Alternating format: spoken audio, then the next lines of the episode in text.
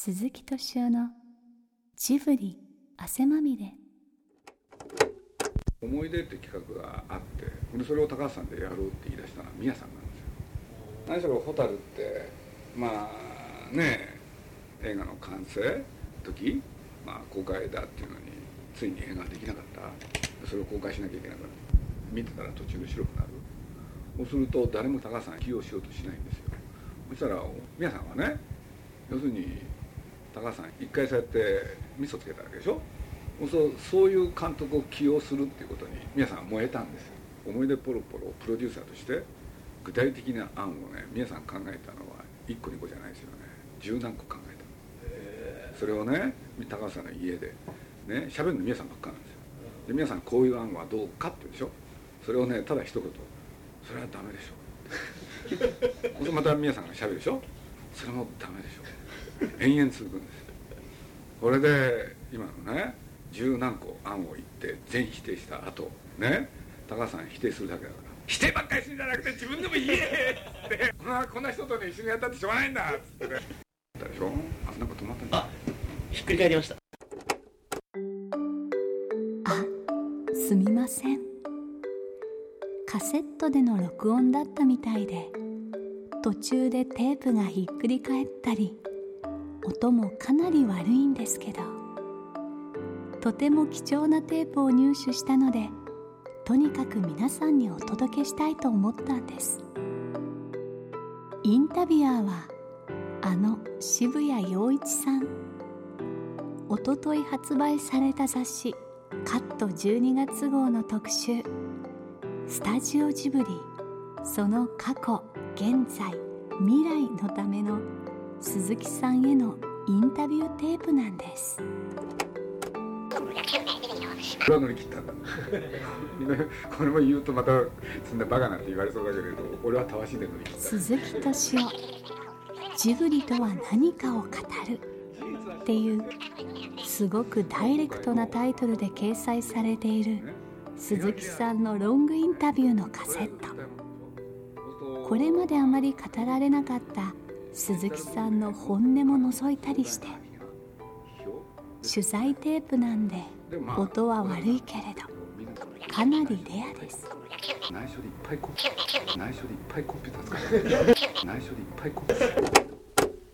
ジブリとは何か今週と来週2週にわたってこのカットのインタビューテープに耳を澄ましてみたいと思います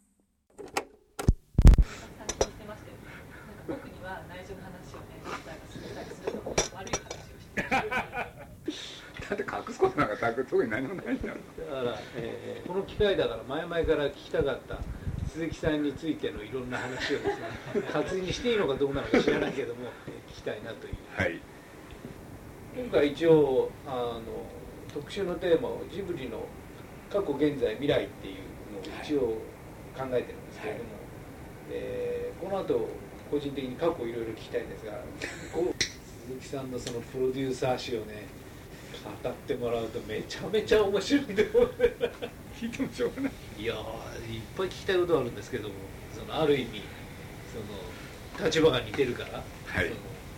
そのまずその世間はジブリの社長というかそのジブリの創設者のように鈴木さんのことを思ってますけども、はい。事前に社長はいたわけですしはい鈴木さんは途中参入なんですけどもはい。そのまあ徳間との二足のわらじを吐きながらそのジブリのことをまず鈴木さんはどう思っていたのかってところからまず聞きたい。映画作る時って拠点が必要ですよね。俺でまあナウシカを作ろうと思った時その拠点探しっていうのは一番大きなポイントだったんですよね。俺で彼が元いた会社をね回ったんですよ。そしたらねなかなか首を縦に振ってくれる会社がないんですよねでどういうことかっつったら、まあ、当時宮崎駿は無名だけれど業界では大変有名で彼が来て働くっていうことはその会社に何をもたらすかって言ったらね終わった後ペンペン草も生えない。要するに高畑宮崎のコンビっていうのはねそのいろんな会社を回ってったけれど要するに彼彼らが在籍した会社はその後ダメになるんですよ。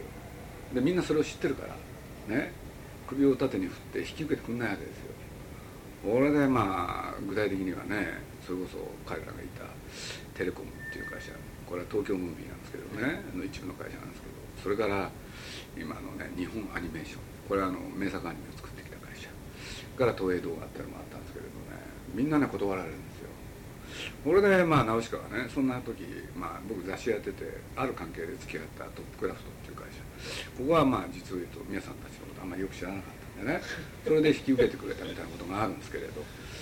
ところが やっぱりね本当にこれ当時ねその会社でやってた方たちに申し訳ないんだけれど終わった後やっぱり解散しちゃったんですよね、まあ、ここのところあんまり喋るとね話ややこしいんですけれど。それでねラピュタ作る時にねじゃあどうするってことになって。でしょうがないからもう一回前の会社を回るんですよ。直しかの成功もあったんで。で今度はね引き受けてくれるんじゃないかと思ったら引き受けてくれないんですよね。俺でね自分たちで作んなきゃいけない。俺で会社作ろうってことになってね。そう会社作るって言っても僕なんかもう雑誌しか知らなくてね。どうやって作ったらいいか分かんないじゃないですか。俺僕しょうがなくてねまず本屋さん行くんですよ。で何やったかって言ったら株式会社の作り方。真面目にそうなんですよ。だって分かんないんだもん何にも。そっからですよ。その時鈴木さんの立場は要するに徳間のサラリーマンとして別個に宮崎駿高畑勲が映画を作れる環境を整備するために別の会社を作らなければいけないと。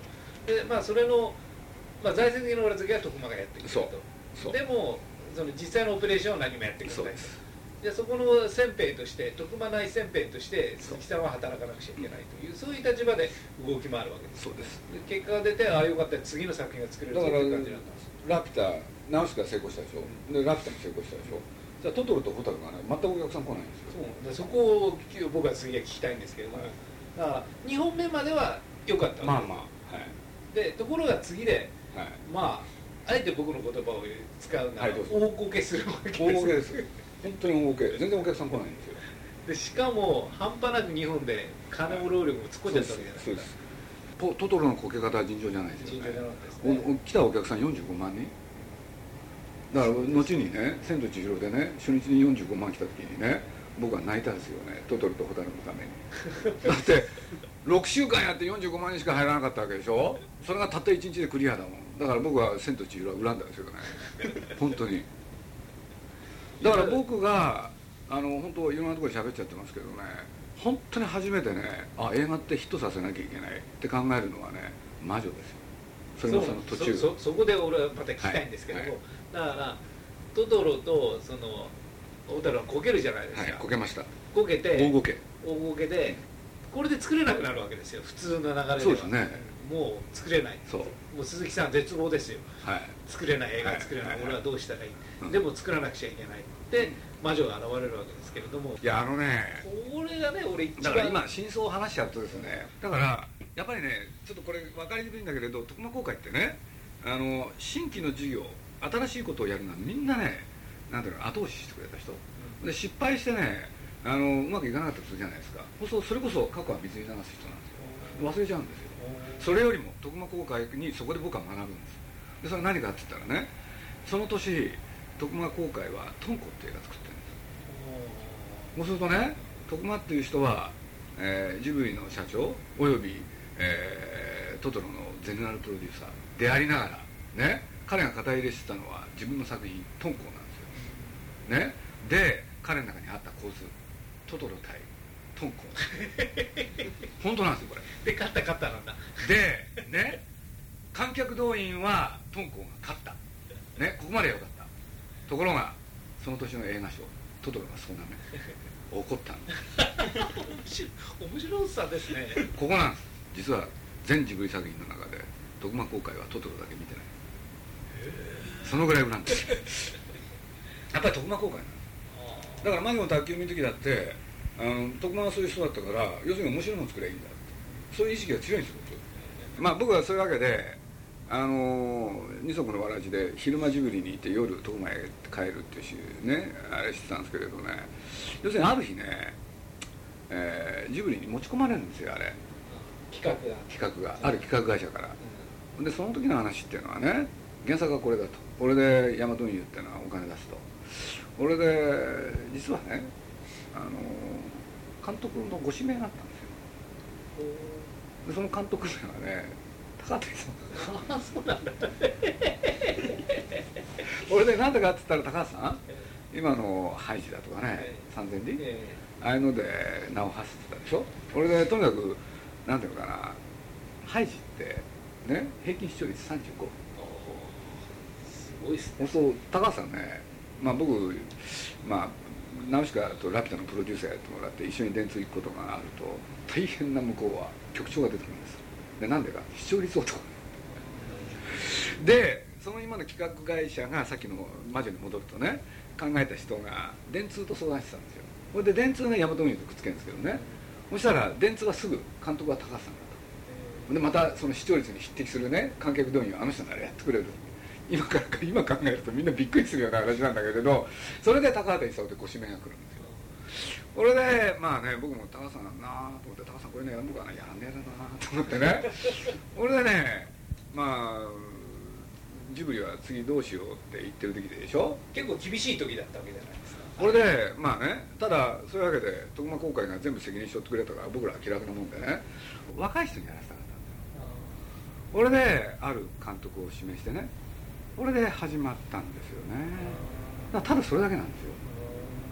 これでまあ後で皆さんがねトトロ終わった後本読んでね。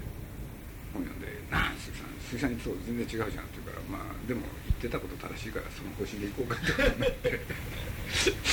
これで作り始めてまあ初版の授業でその若い人がうまくいかなくて。これでまあ皆さんがやることなんですけど。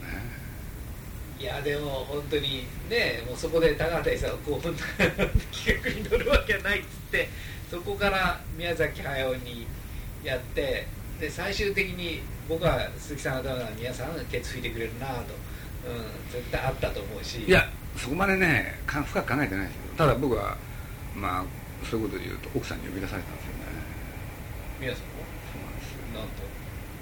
どうしてこんなことになったんですか 怒られちゃった。んですすいません。やることなんですけどね。そういう事情ですね。いやあの映画をねその俺はまあ魔女をどう作るかっていうと要するに別のところから金を持ってくるわけですよ鈴木さんは。魔女の宅急便って僕はものすごい作品だと思うんです。よいわその鈴木敏夫っていうのがまあもう本当にすごいプロデューサーだなと俺は思ったのは勘違いじゃないですか。だから「魔女の宅急便」っていうあの要するにヤマト運輸がスポンサーになったあの映画でまずタイトルに「宅急便」という商品名を入れた、はい。で主人公の仕事を宅急便屋にした。はい。そして黒猫ですよね、はい黒猫ヤマトはい。これ要するに。商業主義の権限みたいな。もう失敗したらもうそうボロクソですよね。商業主義の手先そでもうなんか宮崎駿と高畑勲という日本の偉大な才能を殺した男ですよ。いやだったらねついでに言っちゃいますけどね。要するにトトロで初めてね特別協賛っていうのやるんですよ。タイアップ。映画でそれやったの初めてなんですそう僕はその時にね当事者でしょ？悩んだんですよね。でどういうことか？っつったら要するにテレビはね最初から商業主義。しかし映画はピュアだったでしょ？そういうとこにそういうものを持ち込むっていうのはね果たしていかがなものかと。これは当時悩んだんですけどね。でもまあ背に腹は変えられない。やろうって決めるんですけどね。いやでもその覚悟とでもでもそれで何がしかクオリティに何かあったら絶対俺はもうやらないぞっていう。作りたかった。んです。その両方をやり遂げるというそのガッツとやっぱり本当に制作者をその気にさせていく。その手腕は本当マジックに近いですよね。作りたかったんです。俺をその持ってきてあの宮崎駿に飲ませたというのがまず鈴木さんのものすごいところで宮崎駿のすごいのはそれを全部食って全く宣伝会しなかったっていう。やっぱりそのジブリで映画を作り続けるそのインフラを作るためにはそれはいろいろな振り返るとそういうことが分かるんですね。いろいろな橋を渡っていかなくちゃいけない。でその橋を渡るためにはこういうことが必要だ。でそれをやるのは自分しかないと僕は思ったんだと思うんですよね。かっこいいですね。いやだってそうだと思うんですよ。だからまあこれはもういろんなところで喋っちゃってますけどね。ある時ねもう名前出していいと思うけれど東映の責任者で原田さんという方がいてね。俺であることが大問題になるんですよ。これ何かって言ったらね要するにタイアップとして大和にはくっついてたでしょ？当然当時あの東映が考えてたこと。僕の記憶だとね大和運輸のいわゆる荷物を受け取るところが全国に8000箇所そこで1枚売れても前売りが8000枚え10枚なら8万これだったんですよ。ところが大和運輸はそんな気はさらさらない。つまり大和運輸は、えー前売り券をね買おうなんていう気は一切ないしでそれを、えーいろんな活動をやっていく時の潜在にするつもりもなかった。でそれが分かった日東映の中で大問題になるんです。ほんで僕呼び出されるんですよ。えで呼び出されて何が始まるか始まったかっていうとね「あの鈴木さん」っつって要するに我々はねね要するに大和運輸がねタイアップ先にくっついてたからこの映画をね公開しようとしたんだと。ねこれ詐欺だと。怒られるんですよ僕は。大体ね「あなた知ってますか?」って。ね要するに宮崎さんの作品だってね俺らが見てるのはねこれ興行者の目だと。要するにこれが最後だろうと。なんで分かり分かりやすいじゃない。ね、今の配給収入ですけど当時。なナウシカが9.2でね今のラピュタが 7. 点いくつかな。これでトトロがに至ってはね6億もいってね5億なんですよ。そしたらね魔女の宅急便普通ね。下がって決まってる。決まってると。それを前売り券が売れるっていう保証があったから我々はやろうとしたんだからね。それ一体どうしてくれんだって言われてね。これ聞いてあったまきてね。皆さんこれが最後だよねってこのセリフは生涯忘れないこれでその足でね本当にその足東映行ったその足でね僕日テレ行くんですよ。当時忘れもしない僕横山さんという人ですけどね。こうこうこういうわけだと。で何ですか鈴木さんって。それはあのテレビの放映権のことでお世話になってたんで。でこの人にね事情全部話したんです。途中まで作っちゃってる映画だけどね出資しませんかって。頼みに行くんですよ。えだからそれがきっかけで「魔女の宅急便」ってね日本テレビが大々的に宣伝してくれることなんですけどね、うん、ほんで僕は頭に浮かんだのがね宣伝って言ったって何も浮かばないわけですよ。テレビでやればなんとかなる。って考えたのこれだけだもん。作れなくなったどうする？そうそれは何が何でも魔女の宅急便を実体化したい作品化したいっていう思いですよね。でそこで拗ねずにバカ野郎にならずにじゃあどうするんだっていうエネルギー原田さんにそれ言われた時本当腹立ったけれど逆の意味ですごい感謝してる僕に初めてそういうことを目覚めさせてくれたから宮崎さんから聞いたことがあるんですよ。要するに映画を作ってると「いや鈴木さんがねすごい顔して帰ってくるんだよ」でああなんか大人の社会で何かやってるんだなって。すごい顔して帰ってくるんだよ鈴木さんがっていうね。鈴木さんそれだけですか？いや俺は作るだけだからっていう。だから僕にとって何が大変だったかって言ったらえ？一方でそういうことやってるでしょ？で一方で皆さんに内容のことでねいろいろ相談されるわけでしょ？そうすると自分の中のその切り替え？シナリオがまあ途中までしかできてなかったんだけれどテーマ決まってなかったんですよね。俺で2人でね45時間ね吉祥寺を歩いた。あの井の頭線のねい井の頭の公園も回ってねぐるぐるぐるぐる回ってね俺で井の頭線の真ん前にあったルノアールあの喫茶店に入ってね、皆さんがね何作ったらいいか分かんないって言うんでねこれで僕ね、まあ、その間にずっと考えたんですよ。思春期にしませんか？で皆さんが思春期か俺ちょうどあれ主人公が13歳。俺で魔女。でその時はどっか街探して旅に出なきゃいけない。でまあ自分の娘が13歳だったから。自分の娘のこといっぱい喋ったりして。これで魔女のね骨格ができるんですよ。でどうです？それで公開した空前のヒットになったその時の鈴木さんとしては。やっぱりやったぜ。ざまみろですよ。でももう一人感謝してるのはこの横浜さん。だって二つ返事だったもん。日本テレビが何とかしますって世の中ってのは僕は恐ろしいなと思うな。その後回り巡って美術館一緒に作ることになるでしょ。日本テレビと一緒に。俺で作って日本テレビから誰か来なきゃいけない。それがその横山さんになるんですよ。それはいいエピソードでしょ？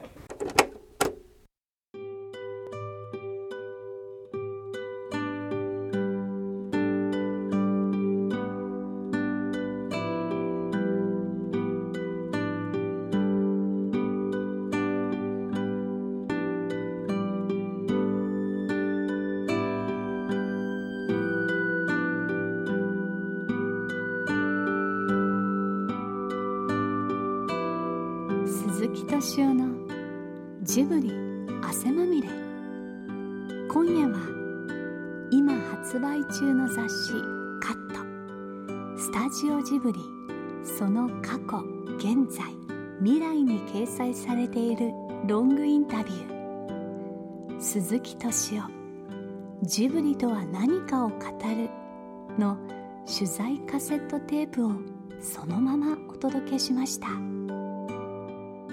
インタビュアーは渋谷陽一さんでした。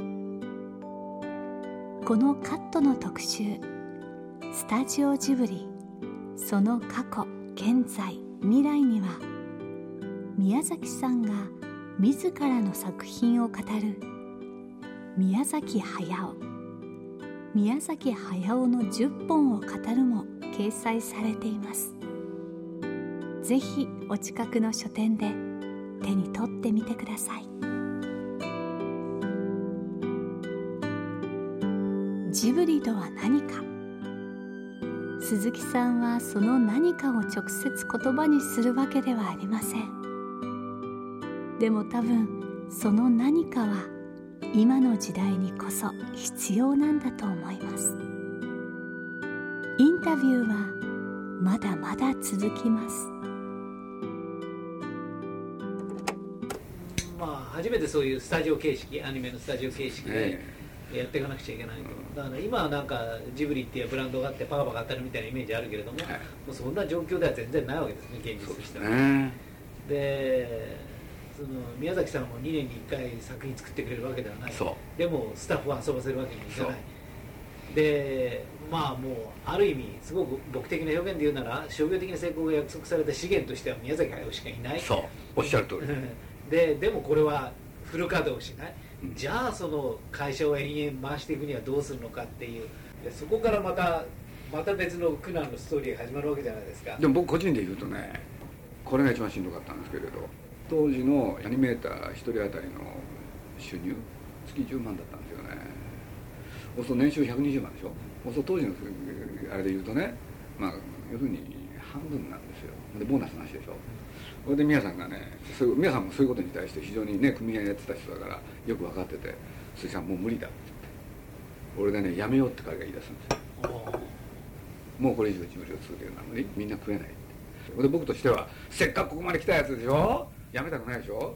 だったら一つはねあの全部ねスタッフを社員化。